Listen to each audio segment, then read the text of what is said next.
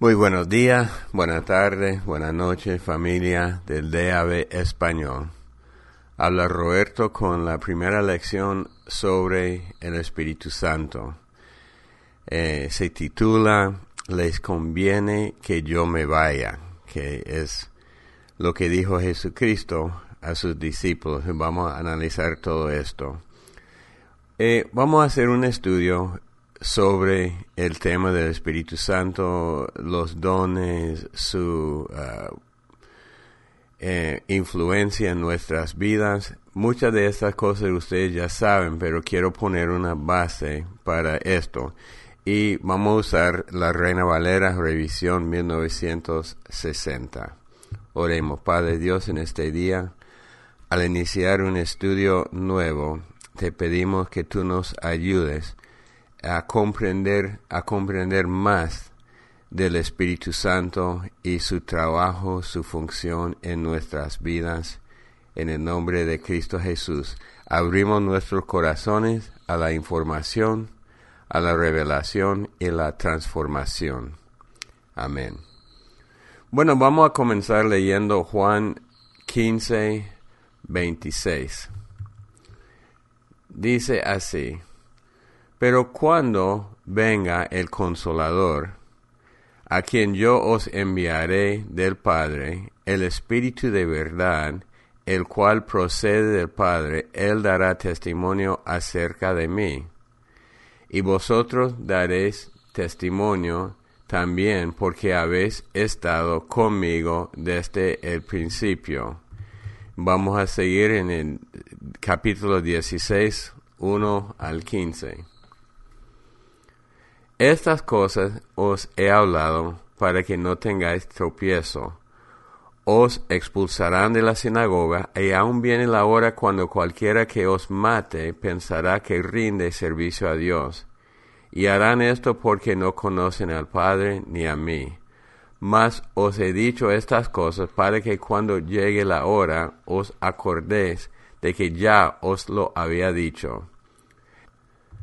Esto no os lo dije al principio porque yo estaba con vosotros. Pero ahora voy al que me envió, y ninguno de vosotros me pregunta a dónde vas.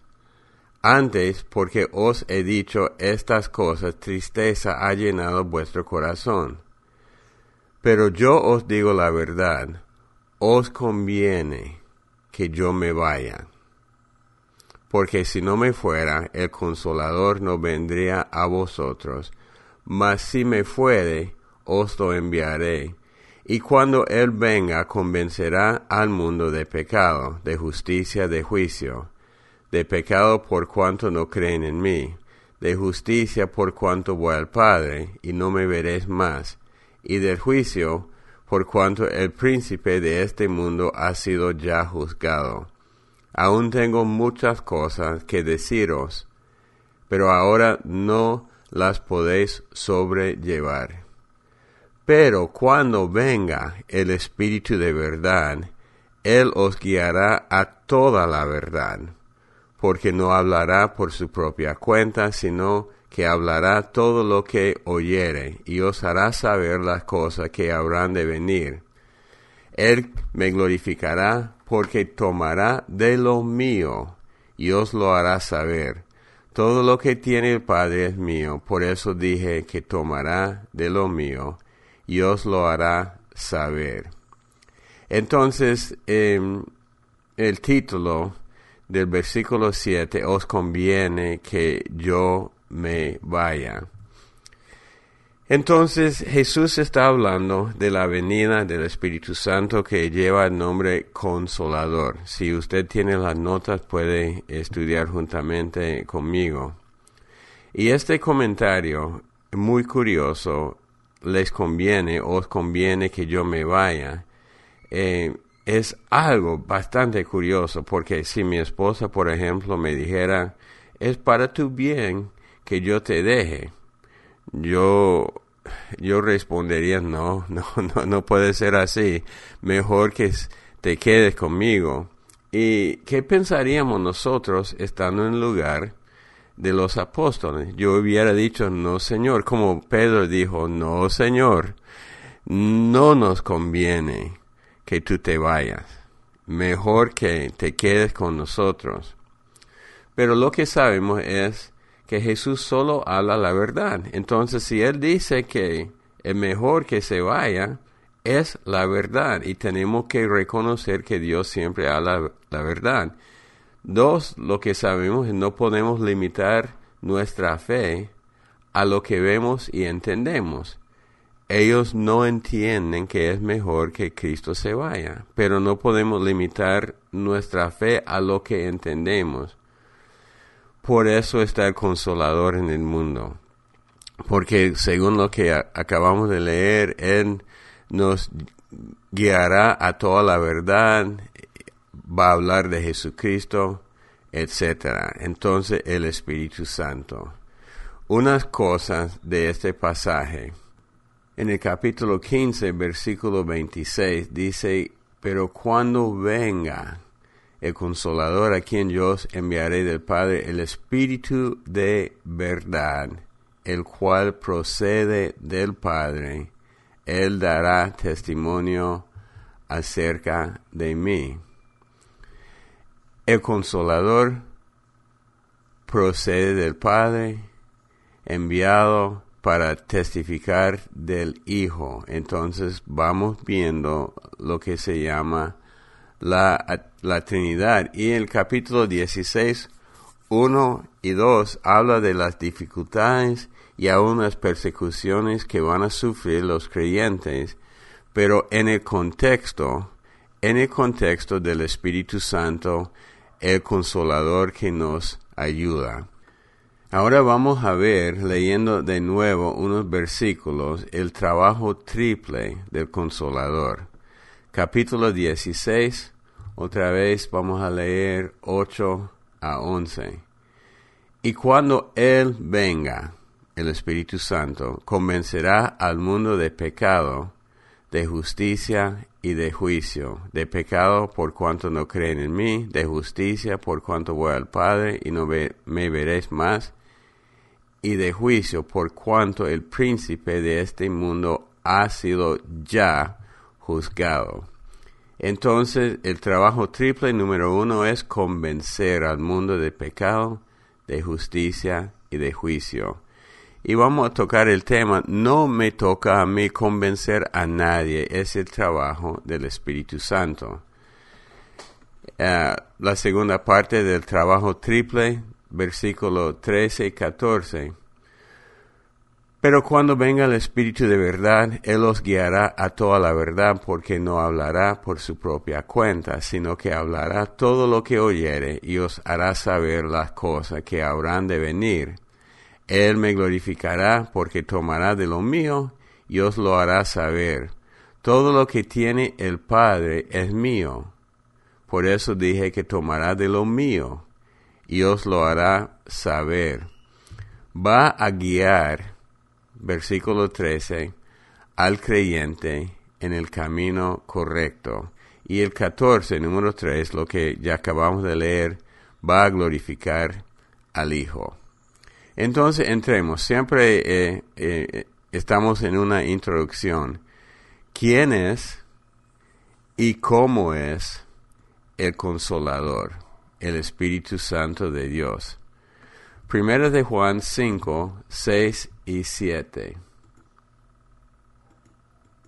Dice así. Este es Jesucristo que vino mediante agua y sangre, no mediante agua solamente, sino mediante agua y sangre. Y el Espíritu, el Espíritu es el que da testimonio, porque el Espíritu es la verdad.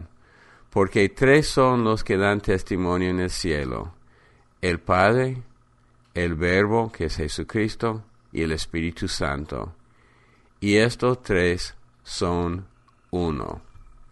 Entonces, hablando del Espíritu Santo, Él es Dios. No es una influencia, no es una fuerza impersonal que flota por el mundo, Él es Dios. En Génesis 1.26 vemos algo en la creación. Entonces dijo Dios, hagamos al hombre a nuestra imagen, conforme a nuestra semejanza, y señoré en los peces del mar, en las aves de los cielos, en las bestias, en toda la tierra, y en todo animal que se arrastra sobre la tierra. Esa palabra cuando dice hagamos, eh, habla del Elohim, una palabra uniplural hace referencia a la Trinidad. Hagamos al hombre es una palabra uniplural, que una palabra pero habla de más de una persona, como, eh, como equipo. Equipo es singular pero habla de muchas personas, familia, rebaño, matrimonio, el matrimonio dos a la vez pero uno. Entonces el Espíritu Santo es Dios y estaba en el inicio en la creación. Bueno, sigamos otra vez Juan 16, 13 y 14. Dice, Jesucristo está hablando, Él me glorificará, porque tomará de lo mío y os lo hará saber. Todo lo que tiene el Padre es mío, por eso dije que tomará de lo mío y os lo hará saber. Versículo 14 dice, Él, y como acabo de mencionar, no es una fuerza impersonal, es una persona. Entonces, cuando hablamos de cómo es el Espíritu Santo, es una persona. Primero de Corintios 12, 11 dice así, porque todas estas cosas, y vamos a estudiar este capítulo más eh, a fondo más adelante, pero todas estas cosas las hace uno y el mismo Espíritu, repartiendo a cada uno en particular como Él quiere. Entonces no solamente es una persona, tiene su propia voluntad, tiene voluntad propia. Él reparte como Él quiere. Efesios 4:30 dice, y no contristéis al Espíritu Santo de Dios con el cual fuisteis sellados para el día de la redención. Él se puede entristecer, tiene emociones espirituales, es una persona, tiene voluntad propia, se puede entristecer. Y regresando a Génesis, ya comentamos de esto, pero Génesis 1, 1 al 3, en el principio creó Dios los cielos y la tierra, y la tierra estaba desordenada y vacía, y las tinieblas estaban sobre la faz del abismo, y el Espíritu de Dios se movía sobre la faz de las aguas, y dijo Dios sea la luz, y fue la luz. Estuvo en el principio con una función distinta, dando a luz a todo. Bueno, eh, siempre en la introducción vamos a seguir con cómo trabaja el consolador, eh, el Espíritu Santo. Recuerdan que un solo Dios, la Trinidad, pero las tres personas tienen funciones muy diferentes. Vamos a tomar las funciones principalmente de los versículos que hemos leído, eh, Juan 14, Juan 16. Leyendo Juan 14, 16, yo rogaré al Padre y os dará otro consolador. Interesante, otro. Eh, puede ser que Cristo es un consolador. Esta palabra otro significa eh, alguien más, pero del mismo tipo, para que esté con vosotros para siempre. El Espíritu de verdad, al cual el mundo no puede recibir porque no le ve ni le conoce, pero vosotros le conocéis, porque mora con vosotros y estará en vosotros. Entonces, eh, esta palabra consolador. Y hay mucho en este texto. Y hemos leído de Juan 16, eh, 7, 13 a 15. La palabra consolador lleva muchos sentidos en el idioma original. Yo no soy eh, un alumno de griego del idioma y no sé nada de esto, pero he leído los libros de los teólogos explicando esto. Entonces, ¿qué significa la palabra consolador? Bueno, número uno es consolador, nos consuela. También se puede traducir ayudador. Él nos ayuda con nuestro llamado, eh, en nuestros puntos fuertes, nuestras debilidades. En oración vamos a estudiar, el Espíritu me ayuda en mis oraciones cuando no sé orar. En la intercesión, porque Él es un intercesor, Él me ayuda en esto. Romano 8, 26 al 28, y de igual manera el Espíritu nos ayuda en nuestra debilidad. Pues, ¿qué hemos de pedir como conviene? No lo sabemos, pero el Espíritu mismo intercede por nosotros con gemidos indecibles. Mas el que escudriña los corazones sabe cuál es la intención del Espíritu, porque conforme a la voluntad de Dios intercede por los santos. Hay dos puntos aquí eh, que vamos a tocar más adelante. Intercede por nosotros y cuando no sabemos orar, Él se mete en el proceso. También Él es nuestro abogado, que aboga por nosotros él es el convencedor, no sé si será una palabra o no, pero convence al mundo de pecado, de justicia y de juicio que hemos visto y finalmente es el fortalecedor, poder para vivir y testificar. En Hechos 1.8 dice, pero recibiréis poder cuando haya venido sobre vosotros el Espíritu Santo, y me seréis testigo en Jerusalén, en toda Judea, en Samaria y hasta, hasta lo último de la tierra. Entonces nos da poder para vivir y para testificar, para hacer lo que nos toca a nosotros en este mundo. El Espíritu Santo nos da poder. Y esta cosa vamos a tocar más adelante cuando hablamos del bautismo en el Espíritu Santo, los dones del Espíritu Santo. Bueno, sigamos. Siempre en la introducción. Hoy estamos viendo muchos versículos, eh, pero ya estamos en la introducción. Ok, sigamos un poco más. ¿Cómo describe la Biblia al Espíritu Santo? La Biblia usa símbolos para describir cómo trabaja cómo es, no su esencia, porque es Dios, pero eh, usa símbolos para describir principalmente cómo trabaja el Espíritu Santo en este mundo. Un símbolo es, es como paloma.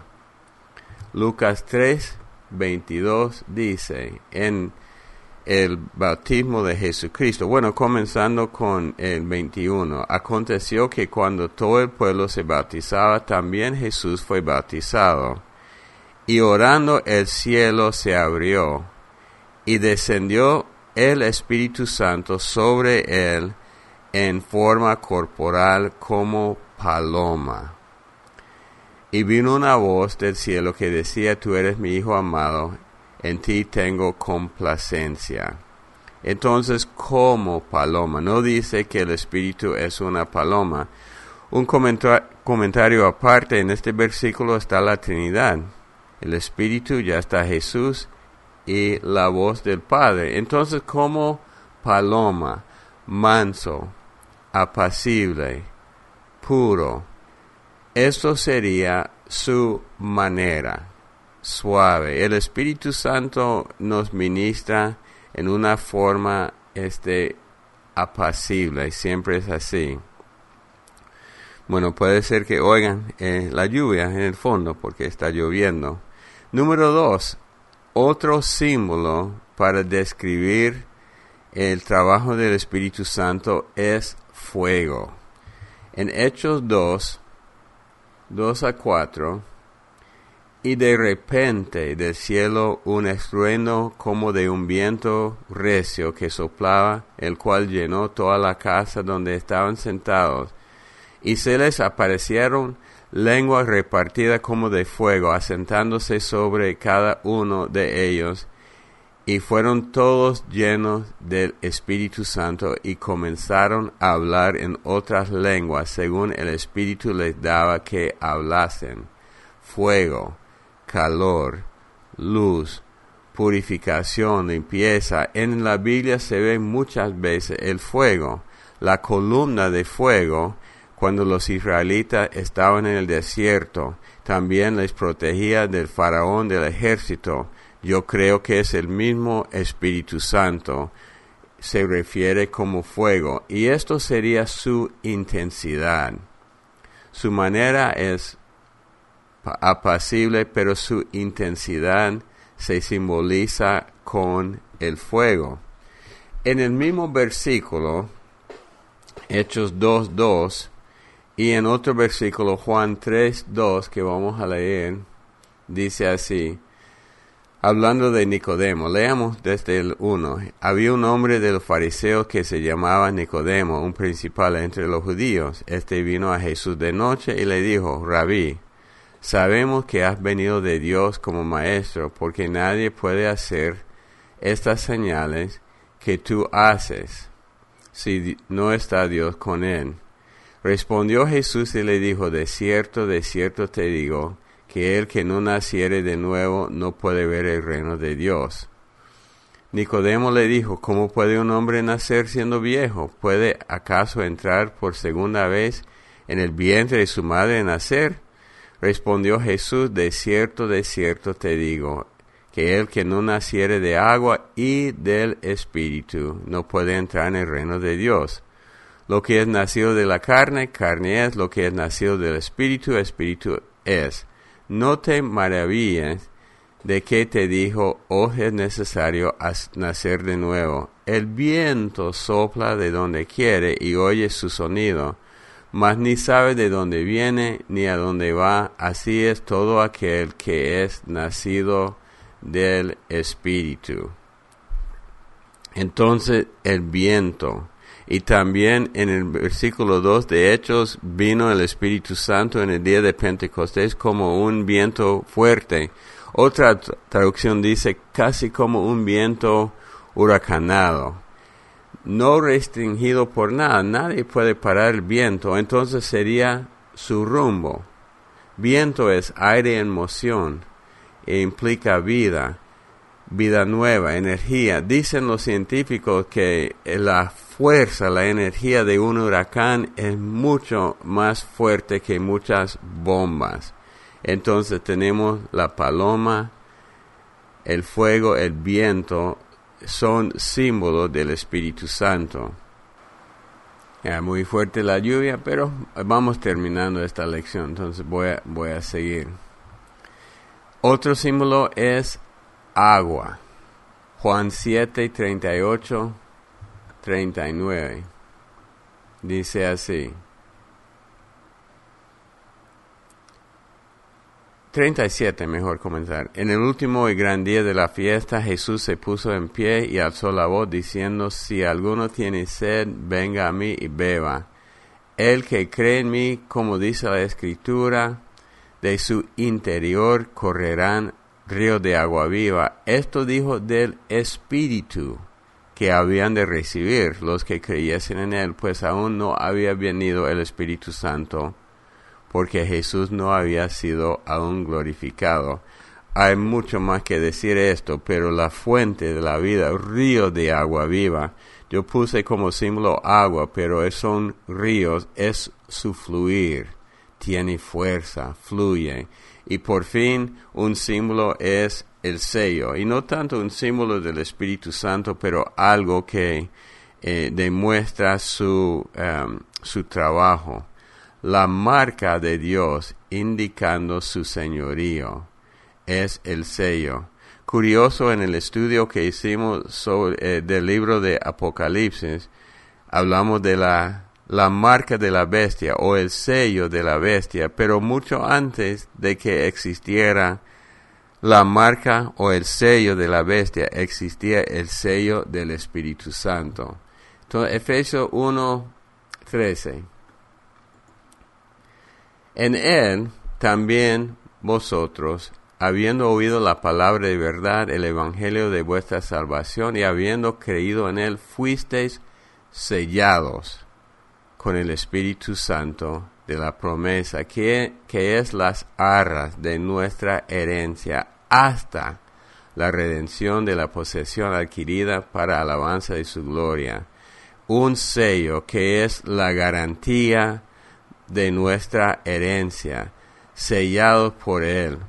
Efesios, mismo Efesios 4:30, y no contristéis al Espíritu Santo de Dios, con el cual fuisteis sellados para el día de la redención.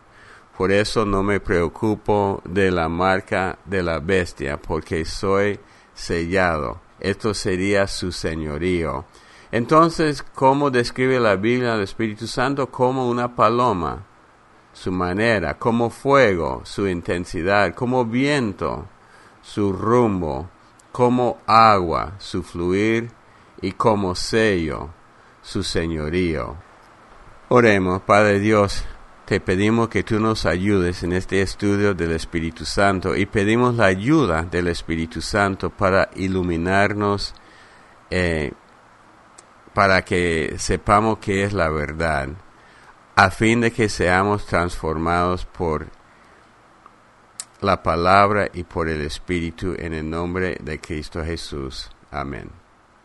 Bueno hermanos, que Dios lo bendiga y hasta la próxima lección.